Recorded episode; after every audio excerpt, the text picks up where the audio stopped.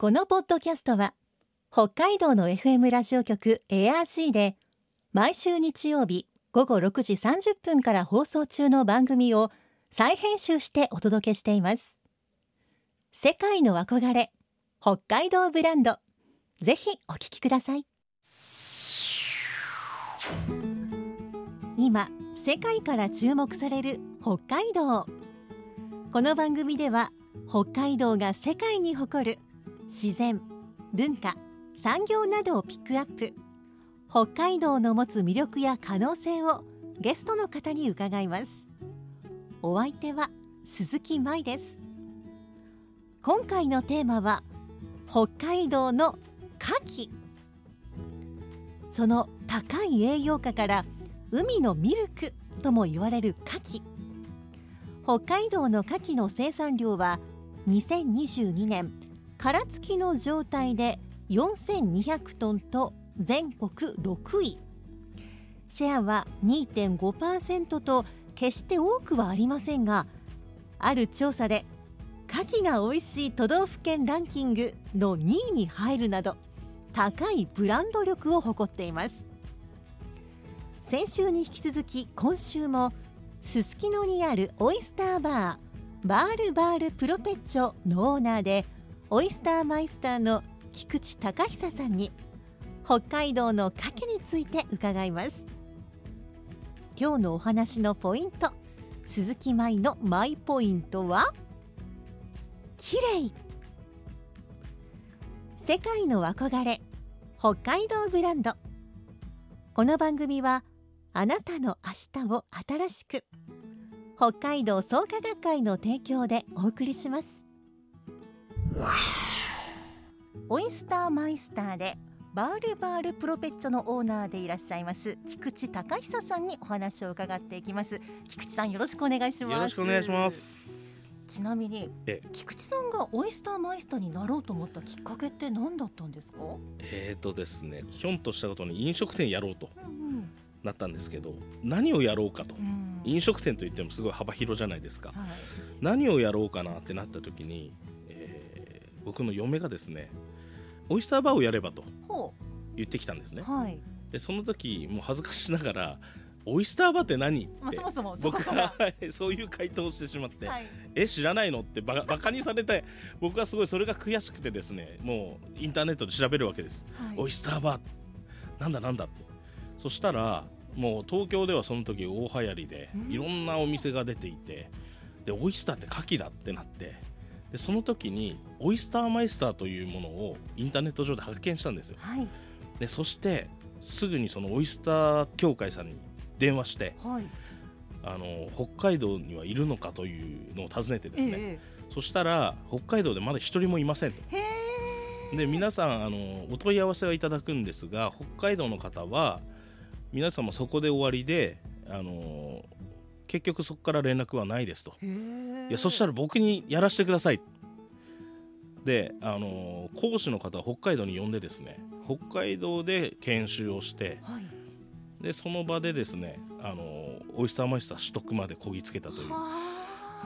じゃあもうお問い合わせからそのままお申し込みに進んでしまったようなものですか、そうなんです。そこからその修行をしてですねはい、実技を覚えうん。バルバルプロペッチョというお店をオープンさせたという流れですね。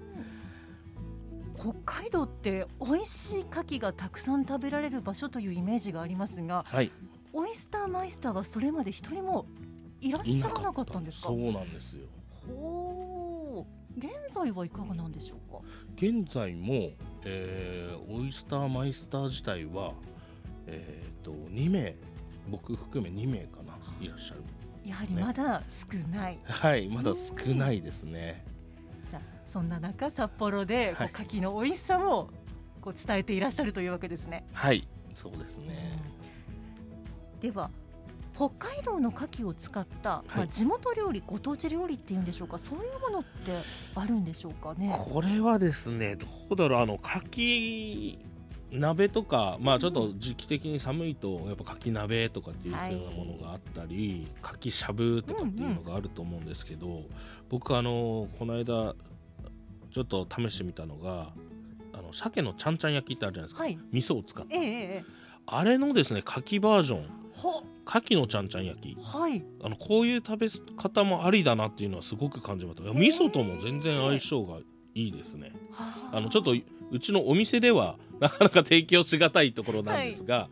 あのやっぱ和風にしていくとやっぱこういう風にあの牡蠣もそういう風に他の食材と変えてですね、うんうん。あの提供するするというかあの食べるっていうのが面白いなっていう風には感じております。うん北海道産はやっぱ海水が強いっていうのがあったあのお伝えしたと思うんですけどそういった時にはやはりあのバターも無塩バター使うとかやっぱ海水が調味料はい。なので、その海水がどれぐらいの塩分濃度なのかを見て、それに合わせた合わせ技ですね。ちょっとこう塩を引き算するぐらいの引き算するようなじ感じのだトマトソースも塩が少なめのものを用意して、その海水の強いのと掛け合わせてあのオーブンに入れて熱々のトマトソースの牡蠣を食べてもらうとかそういった調理法がいいかなというふうに感じております。その方がよりこう牡蠣の持ってる塩味をこう引き立てさせるというか活かせる海水が本当に肝ですね。うーんあんまりその海水をいただいてるということは意識してなかったんですけれど、はいちょっとそれを知ったら牡蠣を食べるのもちょっと面白くなりますねすその土地の海の味も味わっているんだとそうなんですよ。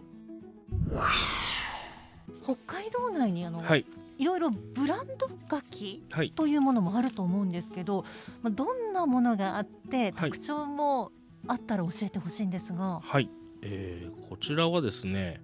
あの、まあ、養殖している方がどういったあのお名前をつけたりどういうふうに育てるかによって違いが出てくるんですけど、あっけしさんのものですとあの通常の間垣に関しては丸えもんというふうに呼んでいて、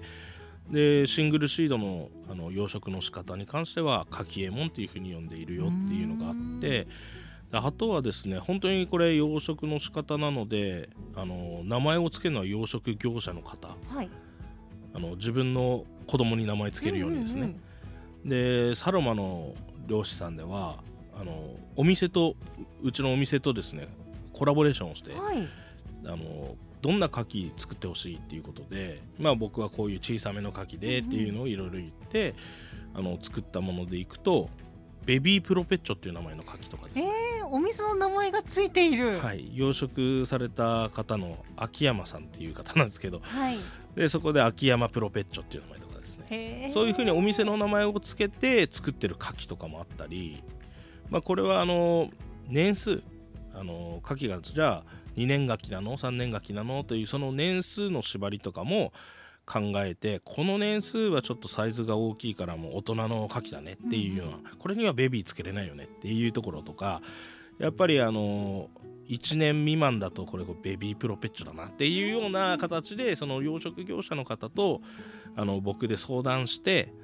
でこれベビーにしてはちょっと味ちょっと尖ってんなみたいなのとかも話し合いしながらじゃあ来年来シーズンあのベビープロペッチョをリリースしましょうかっていう話をして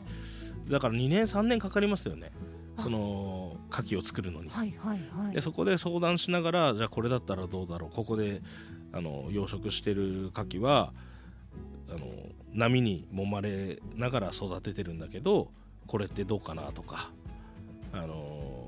殻がほ穂先が長くなっててこの牡蠣はどうだとかっていうのを相談してこれだったらダメだと。もっと丸くないといけないとかっていうので、養殖の仕方を変えてって形を変変化させていくんですけどそういったものがありながらブランドというのが出来上がってくる。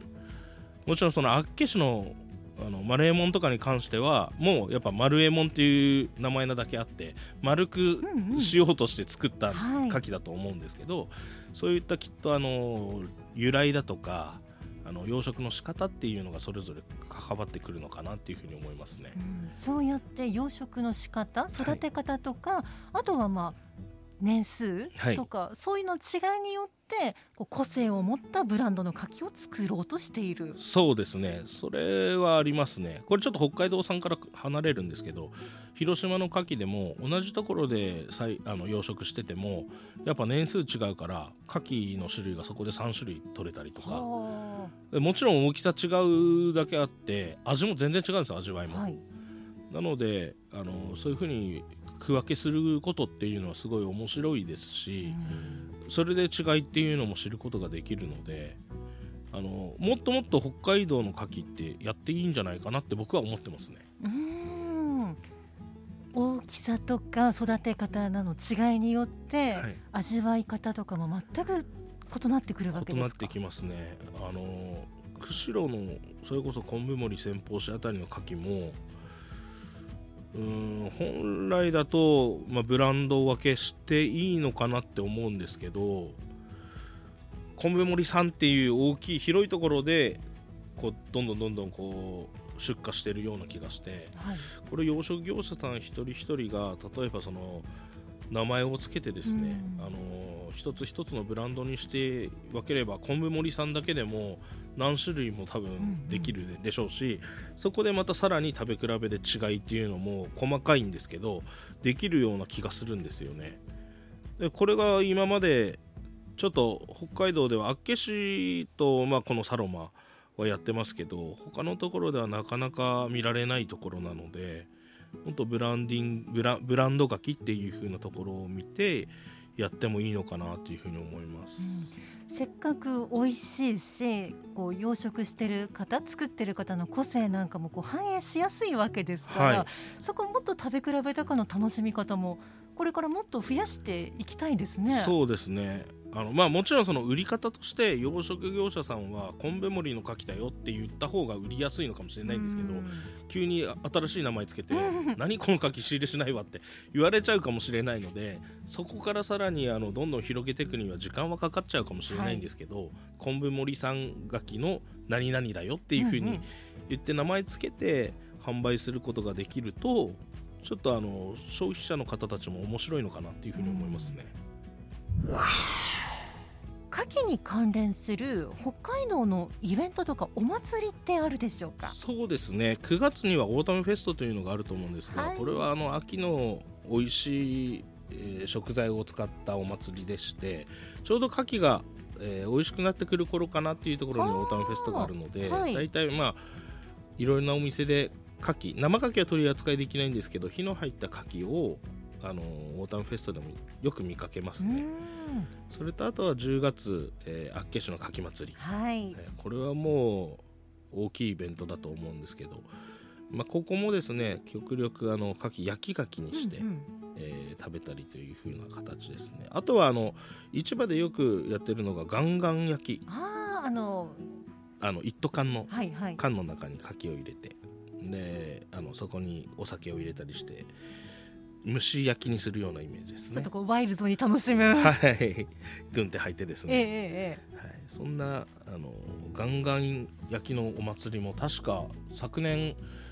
えっ、と大通りたぬき工事1丁目のあたりかな？創生川の広場のところですね、あはい。9月10月あたりに確かやってた気がするんですよねなかなかイベント性が高いもの似合いますね 牡蠣は。結構合いますよね、うん。なんで先ほどのちょっと養殖をベースにした牡蠣イベントとかもちょっと面白いよなとかも思ってますね僕としては。もっとこうなんか作り手の方にもう少し前面に出てきていただきたいですね。そうそれも面白いですよね、うん美味しい牡蠣を作るとなれば、はいやはりこう育てるところはこう水がきれいな方がいいとか、そういうのがあるんでしょうか？そうですねやはりあのその通りでして水がきれいでやっぱり栄養価の高い、はいまあ、プランクトンが多くいる、うんうん。えーそういった海水での育ちがより美味しい牡蠣を生むんですけど、あのー水をきれいにするっていう意味と生活排水を流れないよってうん流れ出ないよっていうところに安全っていうのがあるんですがは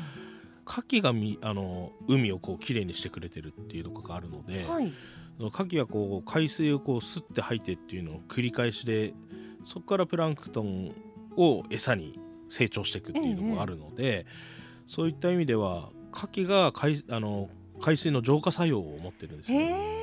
え牡蠣がいることで海水がきれいに保てるっていうところは正直ありますのでは牡蠣様々でございます。あもうありがとう牡蠣はいそうなんです。そうなんですね。そうなんですよ。あ。これまた。まあもう養殖するのはもちろんこう人間がこう牡蠣を食べたいというはい。のがあって作ってるわけですがあ。実はそんな海水をきれいにしてくれるというありがたい効果まで。そんな牡蠣なんですよ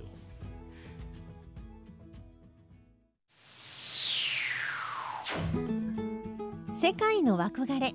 北海道ブランド。今回のゲストはすすきのにあるオイスターバーバールバールプロペッチョのオーナーでオイスターマイスターの菊池隆久さんでした。今日のマイポイントはきれいでした。海の水をろ過してまたプランクトンなどを餌にすることで海水を浄化してくれる。牡蠣にそんな働きがあるとは。美味しくて栄養価が高いだけではなく海の水をきれいにしてくれる。これからはさらに感謝しながら北海道の牡蠣いただきたいと思います。さてこの番組では皆さんからのメッセージをお待ちしています。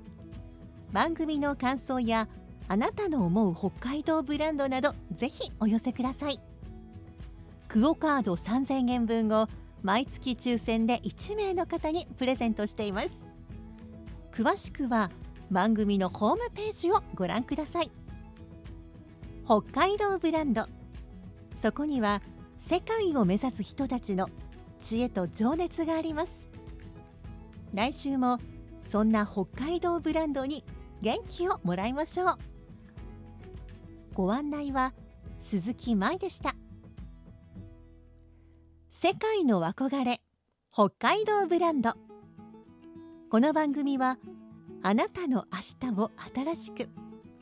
北海道創価学会の提供でお送りしました。